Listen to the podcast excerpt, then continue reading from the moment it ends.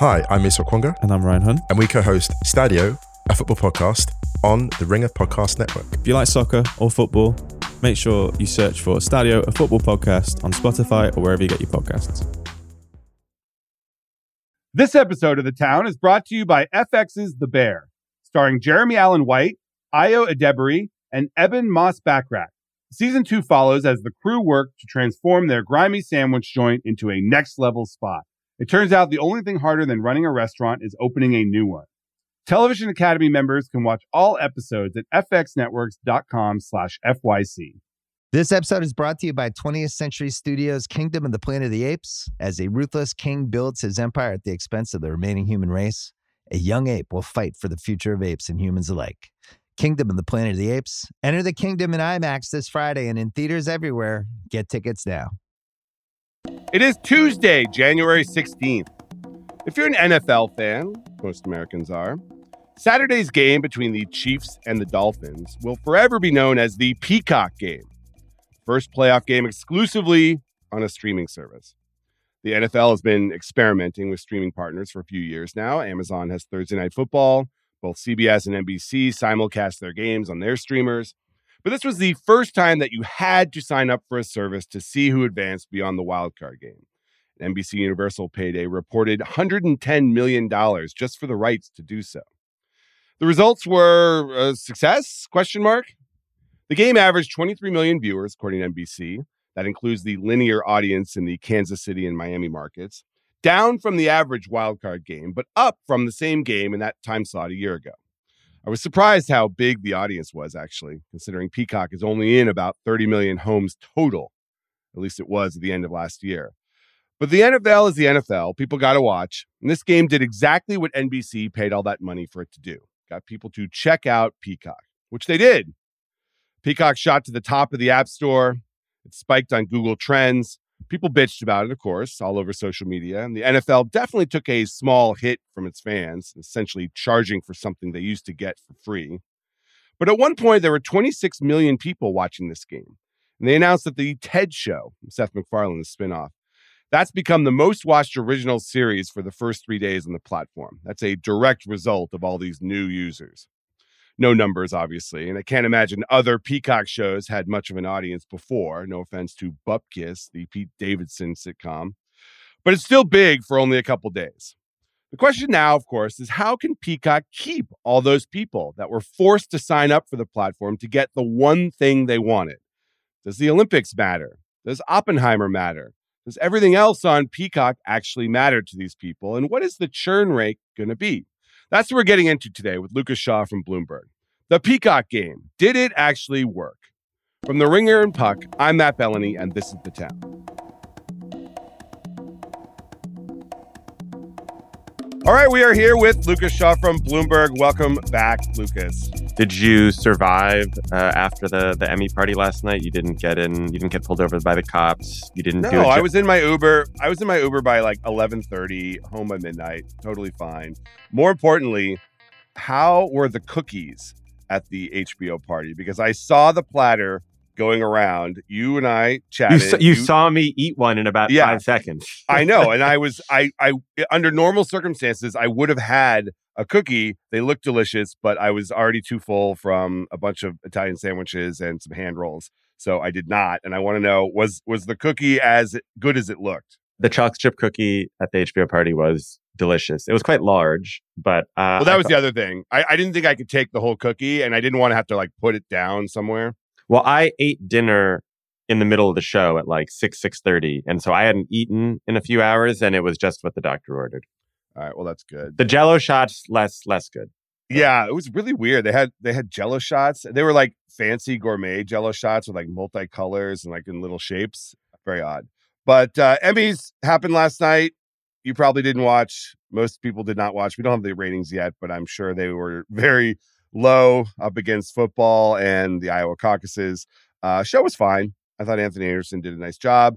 HBO cleaned up. If you look at the total numbers from the televised and non-televised, it was HBO 31 wins, Netflix 22 wins, FX 16 wins. Um, and if you combine Disney, Disney doesn't combine all its units like you know HBO and Netflix, but if you combine FX, Hulu, Disney Plus, and ABC, Disney would have had 33 wins, which is actually more than HBO. Well, So- you just you just said treated HBO as something where you, that is has multiple pieces. It's really the whether Warner Brothers Discovery did anything else from did you know CNN win anything? Did the the Yeah, the that's true. the animate animation from Adult Swim? I mean, I, I, it's almost all HBO and Max. Well, it's funny. Usually they combine HBO and Max in their announcement, but I'm pretty sure that all of the Emmy winners, at least on the televised show, were HBO proper, HBO originals, not Max shows. Yeah, I mean, I, I feel like the steam behind the the Max originals has dissipated to some extent. True. They still got hacks. I saw the hacks creators last night. Uh, they are fans of the show. They listen to the show, and I told them I'm very uh, anxiously awaiting season three. Uh, That's funny. I told one of the creators how much I liked the show, but since you're you're a celebrity and I'm not, she had no fucking idea who I was. Oh, please, please. Uh, yeah, I'm a celebrity at the HBO Emmy party. That's where people know who I am, uh, not anywhere else. Okay, let's move on. Peacock got two Emmys, not on the live show, but for other non televised stuff. And today we're talking about Peacock because I think the NFL game on Saturday was a pretty big watershed moment for Peacock in particular, but streaming in general. First playoff game on a streaming service exclusively. They got an average of 23 million viewers to watch on a service that it, it I'm sure like many people, I, I had a conversation with my parents about Peacock and how to find it and why this game was only on Peacock. Success, right? This is a good thing for Peacock. I think yes. The good news is that more people watched a live event on streaming, or at least a live sporting event on streaming in the U.S. than had ever happened before. So you have a lot of people coming in for Peacock, and even if most of them don't stick around, that should increase the number of people who are watching it, paying for it. That is all good news for them, and it didn't totally crash or fuck up or any of that. All of which yeah, that was a big good. deal, actually. I mean, the fact that it didn't, I mean, my, it was seamless on my screen. Not to immediately go to the arrow down on this. I will note though that the audience for it was still like half the size of the Packers Cowboys games on Fox, I believe, which is just sort of interesting when streaming at this point accounts for more viewing than broadcast. But when it comes to the sporting events, you can see why the leagues still want broadcast because the viewer's not trained. There's an audience there. And so if you want to maximize, you're still doing the deals with Fox and CBS and NBC. Yeah, I mean, we'll get to churn in a second, but I want to talk about this because the audience actually was up compared to the Saturday night primetime wild card game last year. I think it was like 6% up. Now, the Peacock number includes the live linear numbers because it was on linear TV in Kansas City and Miami. And it was not what some of the other games took in in the other time windows. Now, I would argue that having a game with a marquee team like the Chiefs, having Taylor Swift there doing whatever swag dance she was doing in the stands, having the extreme weather that usually lures people in warm climates like myself to watch and see all the people punishing themselves in the stands. I think th- this game in particular would have been much bigger on linear, but NBC said it was 16 million people using Peacock. That is a massive number for a service that only has 30 million subscribers or had before this game. I think you got to consider that a, a huge success.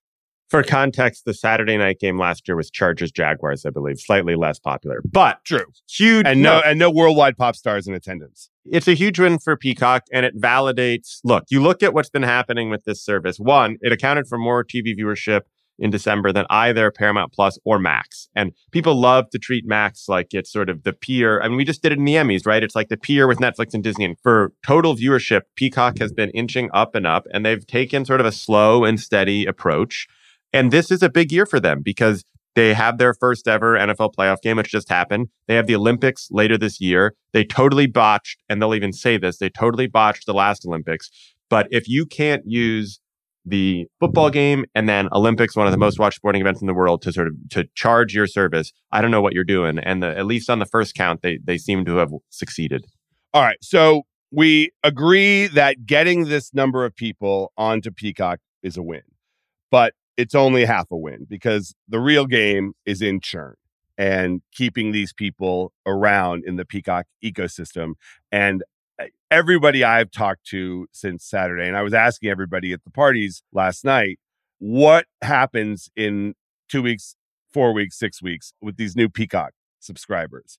And they're doing everything they can to keep them. They're, you know, if you watch the game, you saw endless promos for Oppenheimer is coming in a couple weeks, which is a great coincidence. They have a huge movie that everybody wants to see that is coming exclusively to Peacock.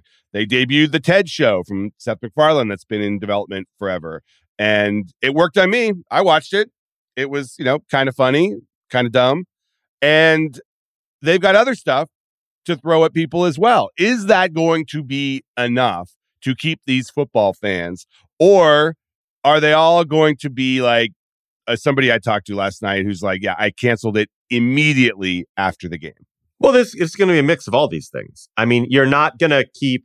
But how much of a mix? Like we got to. We I want you to put a percentage on the number of Peacock subscribers from the game who stick around in six months. I'm going to guess that there's let this is total BS, and I'm sure someone could tell me why why my numbers are off. But I, let's say a third of people are like the person you just described, who basically churn and burn right away. They sign up, they watch the game, they're out. Maybe they're not paying enough attention to cancel right away. And that's the trick for these, right? There's a, a, a degree of inertia that you're praying for. I think there are certain people who will sign up and like plan on canceling and then not cancel. And there's some people who are going to sign up and say, okay, let me poke around. I would guess that they will lose at least 30 or 40% of the people who came in. But even if you keep 40 or 50%, that's millions of new customers. That'll Yeah. be it'll be the biggest quarter of growth for Peacock ever, I'd assume. That's worth 110 million dollars and angering NFL fans and getting a bunch of you know shit posts on Twitter and elsewhere. And it's a and it's a gradual thing, right? Like some people will trickle out now, some people trickle out later. You know, Peacock has, uh, I think, higher churn percentage than most services. But if you can keep three to five million customers from this for at least a few years, that's a huge win. Yeah. And you mentioned the failures around the Olympics in 2021. But I asked my colleague at Puck, Julia Alexander, has done some research on this topic. And she noted that after the Olympics in 2021, the customer lifetime expectation, which is a metric for how many people stick around, it was 11% lower for people that signed up for the Tokyo Olympics than the eight weeks prior to the Olympics. So that means that 11% more people churned out, which shows that a lot of those people were just signing up for the Olympics. Well, you've got two issues there. One is that sports fans are different from general entertainment fans. Mhm. And so you have a lot of people come in just for a specific event. And you probably had a higher volume of signups. So, of course, you're going to have more people cancel. Yeah, but but it's also about the expectation of the person who subscribes. Are you meeting that person's expectations and needs once they are there? And you know, Peacock in 2021 is a lot different than Peacock today. The fact that they are able to throw a bunch of things at these new NFL fans, like WWE, like Seth MacFarlane, like Oppenheimer, all three of those are very male oriented properties. A lot of the Peacock subscribers previously were for Real Housewives stuff and for Hallmark movies. Now they also do Premier League soccer. So I'm sure they're going to throw that at people. I mean, I would say some of their originals definitely skewed female and often to to women of color. I mean, they had the Bel Air, they had the Best Man, and then there was Poker Face, which was probably their biggest original when it came out. This episode is brought to you by Cars.com. When you add your car to your garage on Cars.com, you'll unlock access to real time insights into how much your car is worth. Plus, view its historical and projected value to decide when to sell. So, when the time is right, you can secure an instant offer from a local dealership or sell it yourself on Cars.com. Start tracking your car's value with your garage on Cars.com. This episode is brought to you by Jiffy Lube. Cars can be a big investment, so it's important to take care of them. I once got a car that I started out with 25,000 miles on. I got it to over 200,000 miles because I took care of it. You know how you take care of a car? You take care of the maintenance, the oil, the brakes, all that stuff. And if you don't, you can have a car just completely fall apart. When your car needs maintenance, head to Jiffy Lube. They provide automotive excellence at speed. Get your oil change, brakes checked, tons of other multi care services. It's all done by expertly trained technicians who actually care about taking care of you and your car. Jiffy Lube, car more. To find coupons and start an instant online estimate, visit jiffylube.com. They have a lot more now to try to keep these people. And I'm sure they are spamming them endlessly with emails and pushing stuff at them like, hey, you like NFL? We got WWE. We got Premier League soccer. We got all this other stuff that you also will like. And by the way, we've got the Olympics coming up. They were plugging the crap out of the Olympics because I think they're trying to show these people that if you stick around for a few months, you're going to have another premium sports event that you are going to have to sign up for anyways, although the Olympics are also on NBC. Yeah, I mean, the challenge for all of these services that basically are not Netflix and to some extent Amazon is creating a habit. And so I think that you talk about, well, does Peacock do enough to appeal to these folks or to, you know, make them want to keep it when they come in? That's definitely part of the issue. And I am curious. It'd be fun to talk to an executive at Peacock about like, okay, so you know you have this influx, like what are you putting in front of them to make sure that they stick around afterwards? Mm-hmm. Um, but it's also just because someone comes in and like looks around for a second doesn't mean that they're going to come back. So how do you build that habit where okay, they came and watched football on Saturday night, and then they're going to come and check it out to see what there is to watch on Sunday or Monday or Tuesday. That's where where I think some of these companies sort of underestimate the advantage that Netflix has had, where it's just a default for people. Yeah. Well, and there's an added wrinkle here and that nobody wanted to be on Peacock. They just wanted to watch the game. I mean, someone made the analogy to like Game of Thrones, how people used to just sign up for HBO for Game of Thrones and then they would churn out when the show's over. But that's at least a show that you know is exclusive to one platform and you want to be there to sign up and pay to watch that show. This is slightly different. This is NBC taking something away from fans and forcing them to go to a platform and pay extra to watch something that they associated with being free before it's an annoyance factor and nobody wanted to actually be on Peacock. They were just there for the game.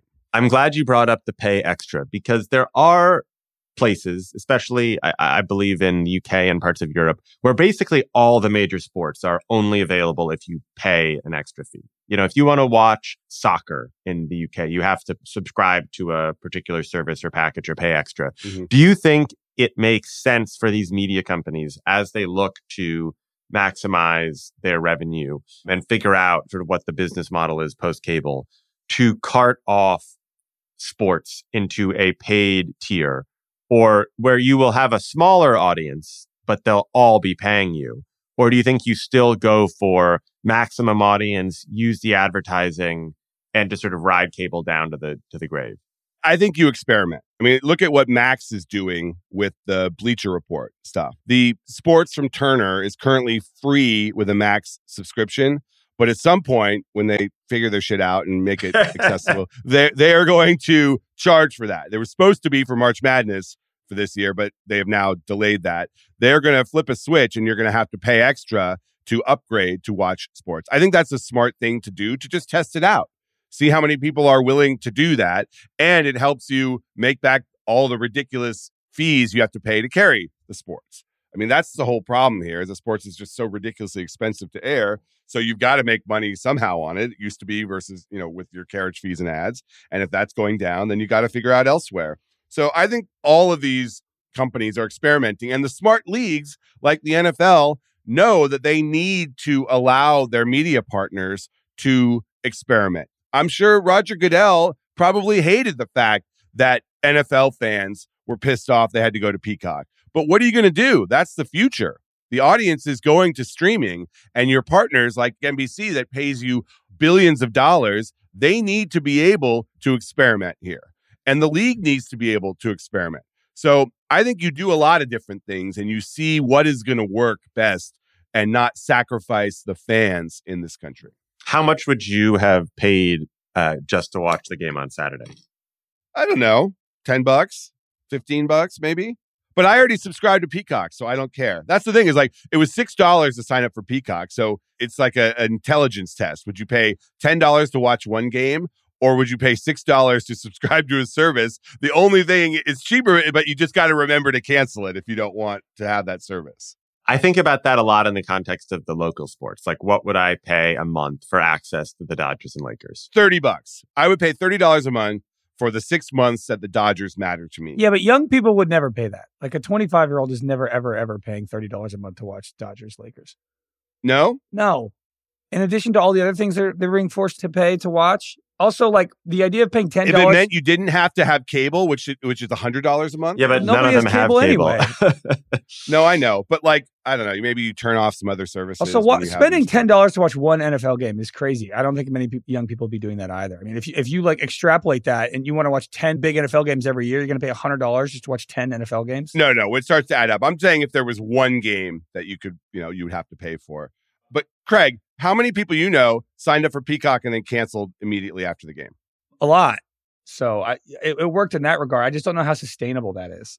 Yeah, that's the thing with the NFL. You can only do that so many times. If it was one playoff game a week, that was behind the paywall essentially. I think that would start to really annoy NFL fans because that's ultimately the problem here is that unlike the cable bundle, there's no flipping around here. I mean, people make the analogy to like when ESPN put the first NFL playoff game on in 2014. That was just 10 years ago.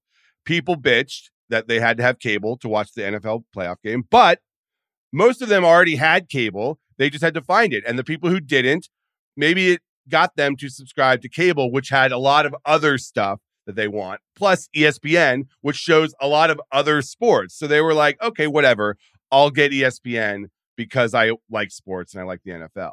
This is a little different because Peacock is in its own island. It's not like when ESPN had a playoff game. So it's people having to subscribe outside of their bundle, a service they may or may not have heard of before. And then they're stuck with something that isn't associated with giving them what they want all the time. Although you can watch Sunday night football games on Peacock, which I know a lot of cord cutters do. So it's a unique situation. And until we get to a place where these streaming services are bundled and easily intertwined and flipping back and forth is a thing, it's just going to be a hassle for fans. Well, get ready for more of it because we know there's going to be a streaming package in the next NBA deal. There will. Yeah, I know. But do you think it'll include the playoffs or the finals? I don't know about year one. Well, it definitely want to include the finals. Finals will be on broadcast TV. But I think the playoffs, that's a good question. I don't know about year one. I think uh, longer term, absolutely. There's going to be playoff games that they test on streaming because there's so many more NBA playoff games. Yeah, the NBA Yeah. playoffs start in April and the finals are in June. It's, I know. It never, it never ends. It's ridiculous. You could say we'll take like one series, you know, some shitty series. or the playing games now. Yeah. Interesting stat. NFL games were responsible for 40% of SVOD signups in the third quarter of last year. Subscription services. In the US. in the US. Those are subscription services that are simulcasting games. So what that is is people who are never cord people. They they don't have cable, but they want to watch the NFL, or they are cable people who are signing up for Amazon because they want to watch Thursday night football. That is a pretty big number. Yeah, I would be surprised if that number includes Amazon, but I do think, you know, that's the best case for putting playoff games on streaming is if you build an audience during the regular season because you have fans coming in to watch games on Peacock or on Paramount Plus, uh, or even on ESPN Plus, which people do because you can you can put the games there. You then build that up over time because it's like, oh well, you're already here for football during the regular season, and oh by the way, here's a here's a playoff game here as well. I think it makes sense long term. I get why people are pissed off. Yeah. I think most of these Peacock subscribers for NFL will churn out. Of course. There's just not enough for them. And there's not Sunday Night Football now for them to stick around to watch. I don't actually that- I don't I don't know that I buy this is where I don't know that I buy that there's not enough, right? Because there's plenty there to watch. It just they've done a bad job of selling it, right? Like there's a library of shows, there's movies, there's originals. We were talking about this before. There was a there was a John Wick spin-off that came out on Peacock late last year. John Wick's huge movie franchise. Neither you nor I knew that the spin-off had already premiered. I did know Mel Gibson was in it, Yeah. but I did not know that it, it had come out already.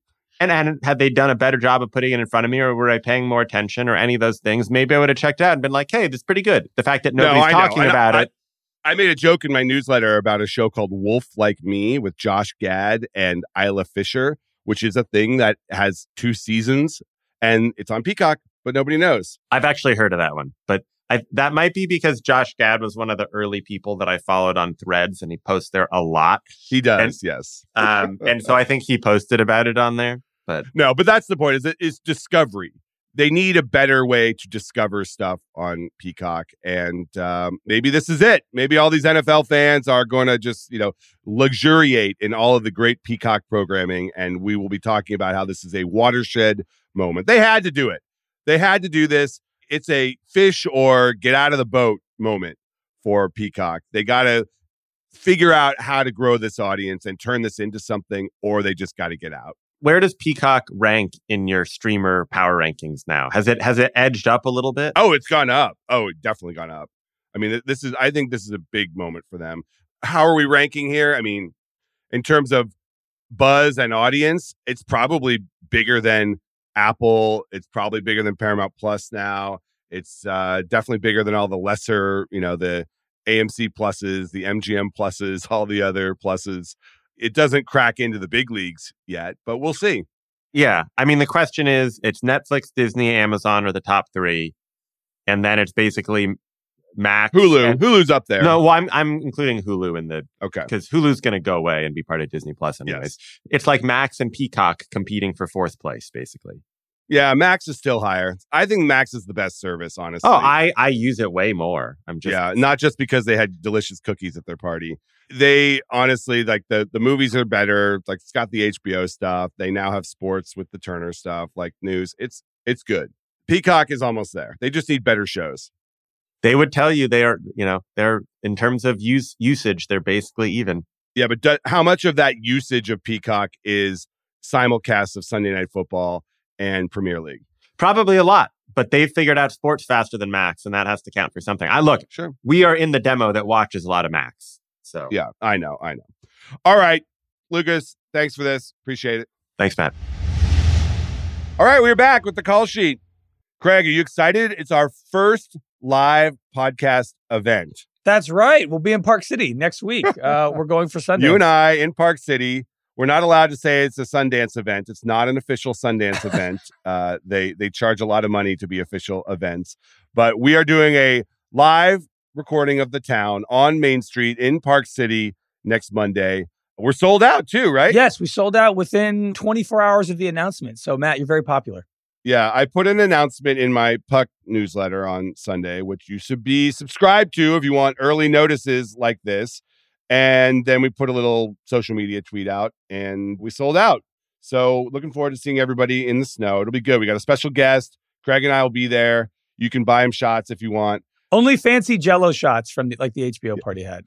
Only fancy. They were fancy jello shots. They had little like streaks of color in them. Yeah, I want It was those. very, Yeah. very gourmet. I know.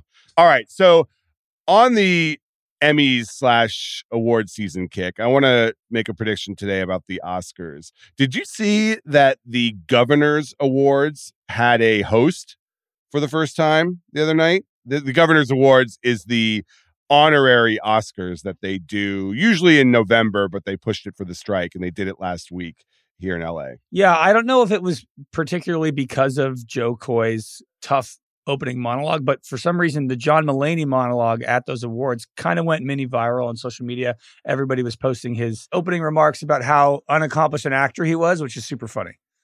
Yes, Mulaney was great. Uh, it was a non-televised event, but they did record it, And it was interesting to me to see Mulaney do that. You would think it's sort of beneath him to do a non televised awards event. But what I think is going on here is this was a quasi audition. I think Mulaney would like to host the Oscars. And I think based on that performance and the good reaction to it, my prediction is Mulaney will host the Oscars probably next year. And if not next year, the year after. But I mean, Mulaney has hosted plenty of things before. Did they really need to audition him with this non-televised award show? No, but I think it's about a relationship. And Mulaney, as much as I love him and I think he's hilarious, like my mom doesn't know who John Mulaney is. And my mom is the target demo for the Oscars. He doesn't bring a whole lot to the show from an audience perspective, but I think he would do a great job. I think he's got the right tone and he can make the jokes about people without being mean. And I think this was an audition that he passed. I think Mulaney would be the perfect choice. He also has like a little bit of that like SNL respect. I feel like any of the SNL people who like go on to host things just have like an underlying level of respect in like the comedy community. Totally. And he could get people to come on and be presenters. And yeah, it's a thankless task. Most famous people do not want to host any award show and especially the Oscars because it's such a platform for people to shoot arrows at you. Most people turn it down. They just don't need it. They don't want that. If you're famous enough that they want you, you probably don't need it. And if you're not famous, then the Academy doesn't really want to take a chance on you to give you that platform. So Mulaney's like, it's th- he threads that needle of like just famous enough, just respected enough, mm. and just funny enough where he can do the show. And I think he will kill it. I agree. And I hope the the opening monologue, opening joke of the Oscar comes back because that used to be my favorite part of the Oscars was like the 15 minute opening segment that was supposed to be the funniest part of the show. And I feel like that's you mean like away. with like a pre-tape thing, yes, like I used to Billy Crystal that. appearing in all the movies, mm-hmm. something like that. Yeah, that'd be good. All right, that's the show for today. I want to thank my guest Lucas Shaw, producer Craig Horlbeck, our editor Jessie Lopez, and I want to thank you. We will see you later this week. This episode is brought to you by State Farm. You might say all kinds of stuff when things go wrong, but these are the words you really need to remember. Like a good neighbor, State Farm is there. They've got options to fit your unique insurance needs, meaning you can talk to your agent to choose the coverage you need, have coverage options to protect the things you value most. File a claim right on the State Farm mobile app and even reach a real person when you need to talk to someone. Like a good neighbor, State Farm is there.